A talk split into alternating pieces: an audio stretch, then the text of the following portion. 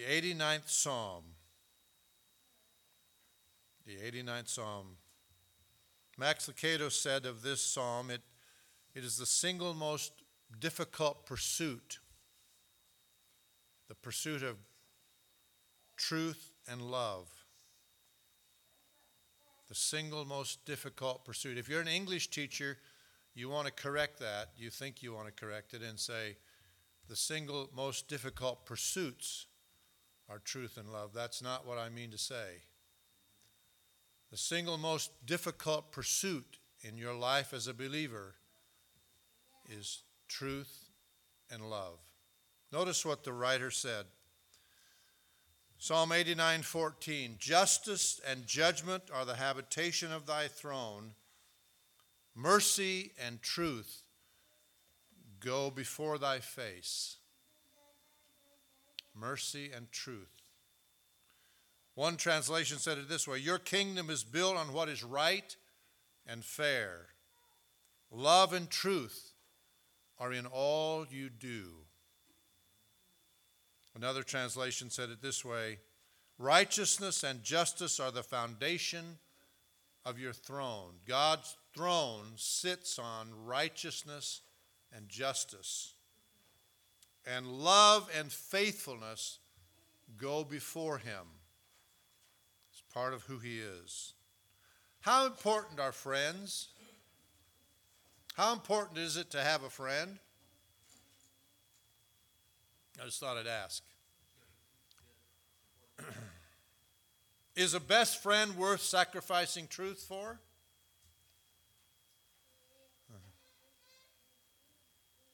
I know of a family situation where truth was so important that friendship didn't matter.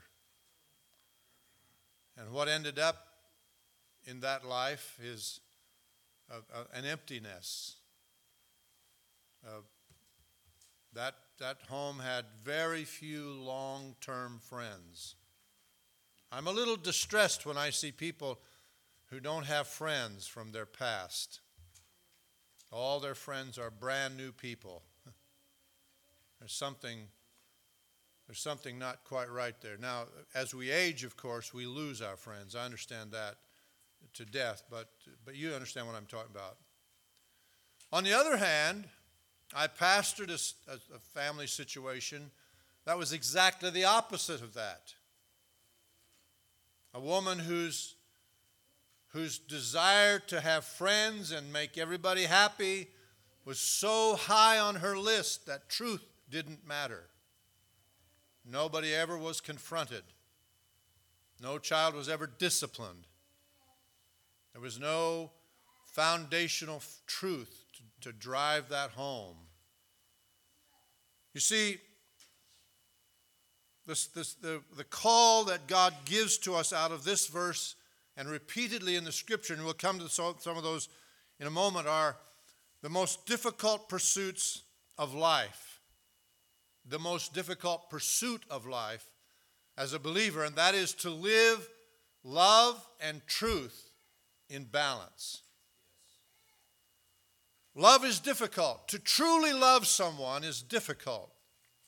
It means you sacrifice, it means you invest, it means you risk. But so is truth. Truth is tough as well because there are going to be things in your life that you feel God's calling you to and the word speaking to you about that you know other people around you don't agree with. And so putting them together to pursue truth and love at the same time means you're in for the ride of your life. Love and truth, truth and love, never one at the expense of the other, never the embrace of love without the torch of truth, and never the heat of truth without the warmth of love. To pursue them, to pursue them is your singular task as a believer. You see, the beginning principle of Christian life is love. The beginning principle is love. It's, it's all wrapped up in relationship. Study the Gospels. Take some time and just read and read and read and feed on the Gospels And when you do, the more you read, the more you're going to realize that as Jesus interacted with his disciples and the people in his life, the closer he got to the cross, the more deeply he invested in the lives of the people with whom he was interacting. You see, relationship is built on love, and that's the foundation by which we go forward. It must be balanced with truth, of course, but relationship first. We need to understand people matter.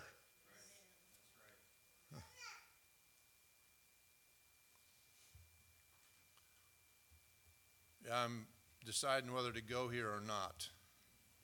I'm going to just touch it. I, I, can't go into it in any depth, but there's a reason why conservative believers adopt the principles of our life that are different from our culture. We're, we, we are resistant to abortion and euthanasia. We care about how people are handled, not just because there's some truth behind that, and there is, but because, because every person is a person. Every one of them are created in God's image and carry the mark of God. They matter to Him. It's, this is not this debate that's going on in, in, in our world, in our culture, about abortion or women's rights. It's not just about those principles. It's about, as believers, we ought to look at that from a different perspective than the world does. Because people matter. Every person matters. Every person deserves your, your respect. You see, Jesus repeatedly turned the Pharisees' perception of truth upside down because he was calling them to look at life differently. They were looking at life primarily from the law, and he wanted them to see life from a different perspective. We've often built our understanding of Christianity, particularly in the conservative church, on the foundation of truth exclusive of any understanding of the importance of relationship. So we take what we perceive to be truth and press that issue to the limit. And in doing so, we destroy relationships. By our myopic pursuit of truth, we destroy any ability to be effective in our communicating the gospel to a broken world. Bland disregard for, for relationship assumes that truth is all that matters. And by that, by that assumption, any foundation on which truth may rest and work in another person's life is lost. Because I can't communicate with them if I don't have a relationship with them. You see, few will actually listen to you give them truth until they know that you care. Kim said to me last night, when you said to me, I am going to pray for you, she said there was something in your eyes that was different from most people who say that. She said, I knew when you said that that you would pray for me. Now, that's not about me, it's, that's, that's God. But our, our world is hunting for somebody who just cares, who's willing to stop and share a tear and an arm and some time to show them that you care. Listen to the wise man. Listen to the wise man. He said, Six things that the Lord hate. These seven are an abomination unto him a proud look, a lying tongue hands that shed innocent blood, a heart that deviseth wicked imaginations, feet that are swift in running to mischief, a false witness that speaks lies, and he that soweth discord among the brethren. God cares about relationships. The writer of Proverbs connects the lack of love and relationship with discord. And to the person who cares little or nothing about relationship, discord seems to be a small thing. But it is not a small thing in God's sight. One of the last things He taught us before he went back to the Father was that we're to care for one another, love one another, be in Christ together. The New Testament writers have something to say about this attitude as well. In Romans chapter 5, verses 6, verse, uh, chapter 6, I, I'm sorry, Romans chapter 16, verse 17. Now I beseech you, brethren, mark them that cause division and offenses contrary to the doctrine which we have learned, and avoid them. That's interesting. God says, careful who you hang out with, particularly if they're divisive and critical. There are some folk I will be polite to, but I won't spend an hour with them because I can't I can't embrace their spirit. I'll be polite, I'll be friendly, but if their attitudes an attitude of division and separation and frustration, I know my spirit and I can't I can't embrace that. You see, I remember a time in an embarrassing time in our time in Canada. The church that we pastored was right on a corner, and three houses down from that was the parsonage. And the house right next to the church was a rental. And so there would be people in there a while, and then they would go. And for a while, a family lived in that house who were Jehovah's Witnesses. And uh, and they became, they, they started, the lady started coming down the street. You know how it is. They knock on doors and stop. And Melba invited her in. And she, she'd been there several times. And they'd converse, and then the lady would try to push her, her understanding of truth. And one day I was in my study, which was, which was right below the living room, with a large grate for heat and so I could hear all of the conversation. And this lady's, she's talking about her doctrine. And the longer she talked, the more indignant I became. And so I, after about half hour or 45 minutes of that, I marched myself upstairs and I told her in no uncertain terms that God is a triune divine being and that there is a heaven and a hell, and I straightened her out. I mean, with, without any uncertainty, uh, I gave it to her full blast. And I turned on my heel and I marched myself back down to my office. And before I got to the desk,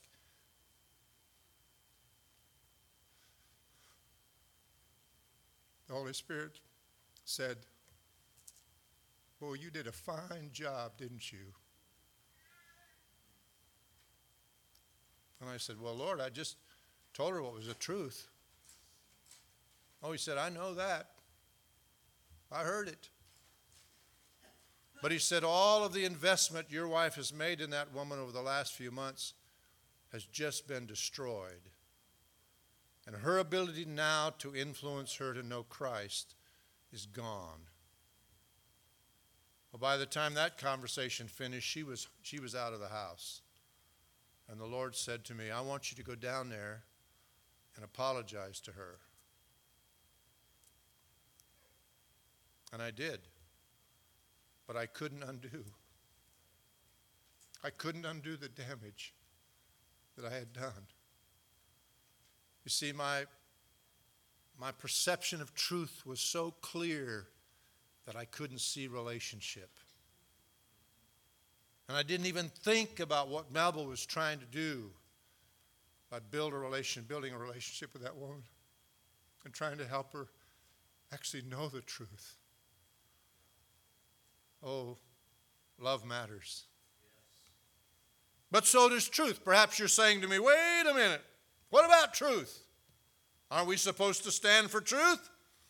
The answer is yes. It is, it, truth is critical. Truth actually is determinative. What you believe drives the direction of your life. Your doctrine, I hear people say, I don't have any doctrine. Yes, you do. Your doctrine is simply your concept of who God is.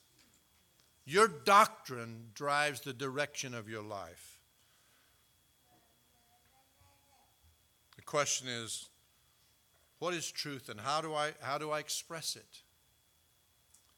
Well, truth is wrapped up in a person. The person is Jesus Christ. Came to us through the incarnation. It's wrapped up in an event. It's more than simply objective thought, it's more than just facts. It is objective and it is facts, but it begins and ends with a person the person of Jesus Christ. He said, I am the truth. Any other source of truth is simply that it's a source, and it will fail at some point.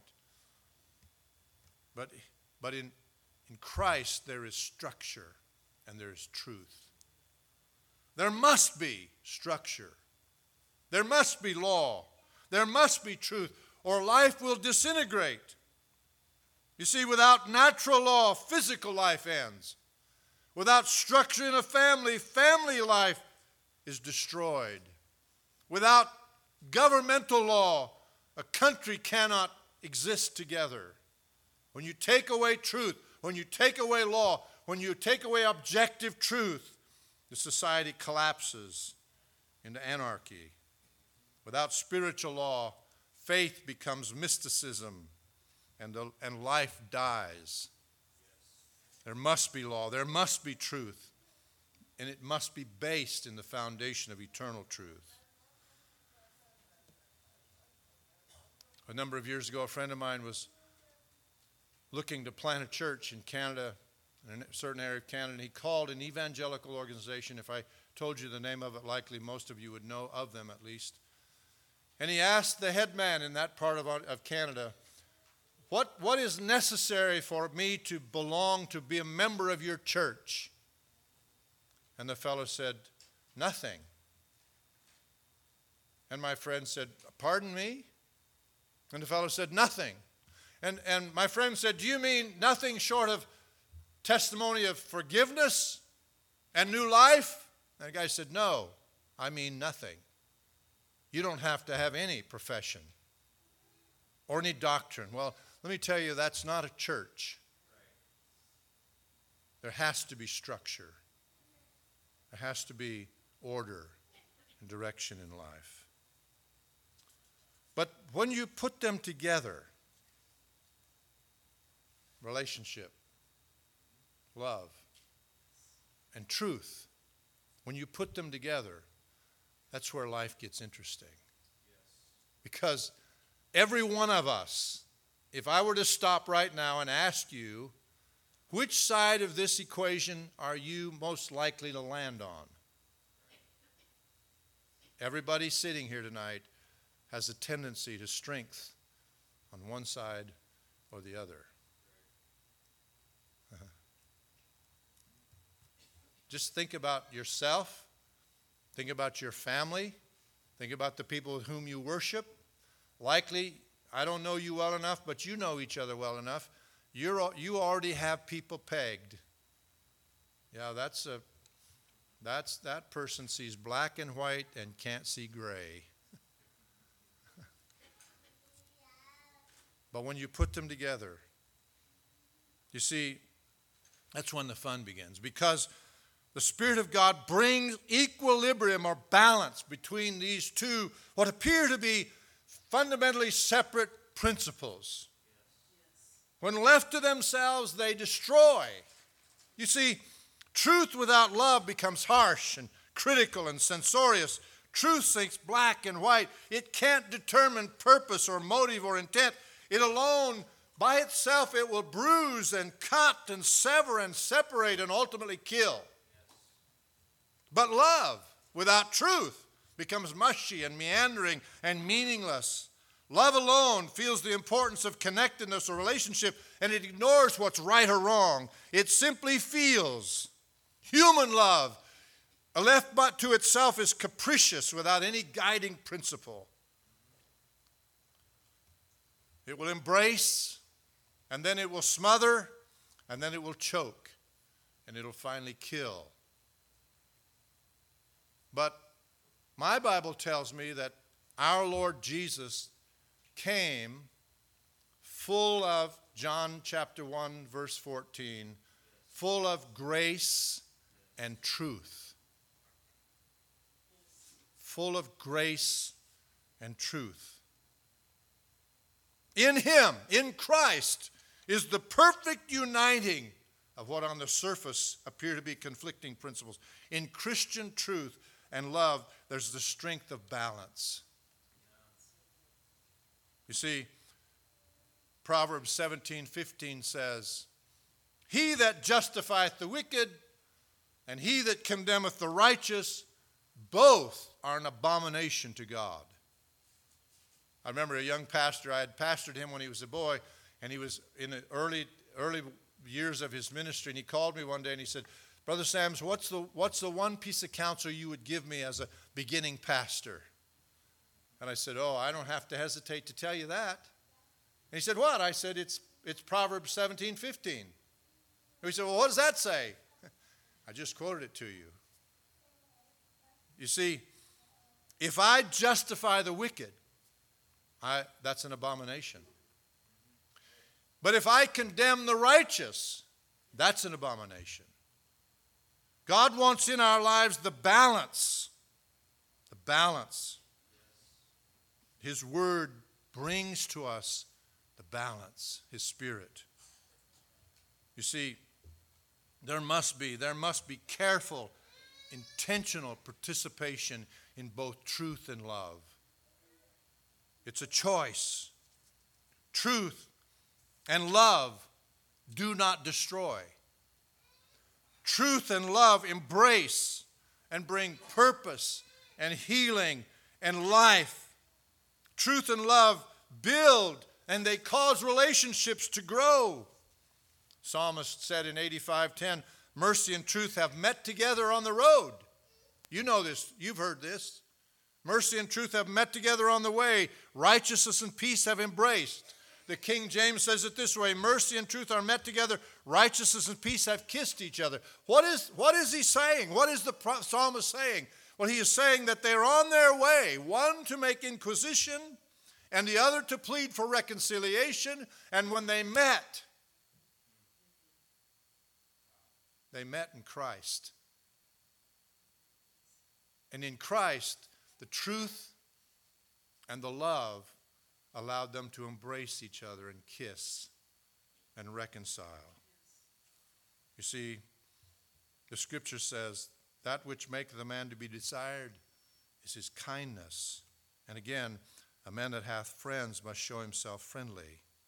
The most difficult balance you'll ever do, the most careful walk you'll ever walk as a believer is to walk in truth and love in your own life and in your relationships. If you will, you may know the beauty of love and truth, the richness of deep relationship. You may know God working in you and through you to bring balance to you. But you have to choose to allow that to happen. Because again, every one of us have a strength. One part of your life has a strength. But when the Holy Spirit comes, He wants to bring with Him the balance of the other side. You see, Exodus chapter 33, Moses seeks God's face. You remember this. He's seeking God's face. And God's response was, I will make my goodness pass before you, and I will proclaim my name. I will be gracious. And then in Exodus 34, he says, merciful and gracious and long suffering, abounding, listen, in goodness and truth, keeping mercy for thousands, forgiving iniquity and transgression and sin, by no means clearing the guilty what is God saying to him? My foundation sits on the foundation of truth and love. Everything I do is full of grace, mercy, mercy truth, and righteousness. Jesus came among us again, full of grace and truth. That little phrase, John 1:14, full of grace and truth. That little phrase is a Hebrew figure of speech that means in Christ is the complete expression of who God is. Perfect balance. He never makes a mistake. Or he presses truth in your life, he knows that's where you need it. When he reminds you of the importance of relationship, he knows that's where you need it. Because he wants to bring into your life the likeness of that balance. The fullness of Christ in us through the Holy Spirit is that we begin to learn to walk in grace and truth. Christ, known most fully, is not just an emotional experience. It's not just a relational experience. It is that, but it's not just that. It's also the foundation of His Word, balance of truth and grace. The joy, one of the joys I've had in my years of pastoring is I've, I've, I've had the privilege of pastoring people who modeled what I'm trying to preach to you tonight. I think about a couple in Canada John and Anna Kreutzweiser. You would have never heard of them. John was a businessman, just an incredibly uh, talented couple, deep integrity, but they knew how to love right to the heart of what really mattered. Oh, they stood for truth, not harshly, carefully, but they knew how to love. They marked our lives, my wife and I's life, indelibly. In fact, in my office is the picture of John and Anna and me sitting at their 50th wedding celebration. I cherish that because of the deep, deep influence the Holy Spirit's balance in their life added to my life. Before we go tonight, I, Matt, would you mind coming? I'm, not, I'm not going to ask for an altar call, I, I, but I do want to give you a challenge. I'd like you to stand. I'd like you to stand with me. And while he's playing quietly, I want us to bow our heads. And I want, I want the Holy Spirit to speak to you.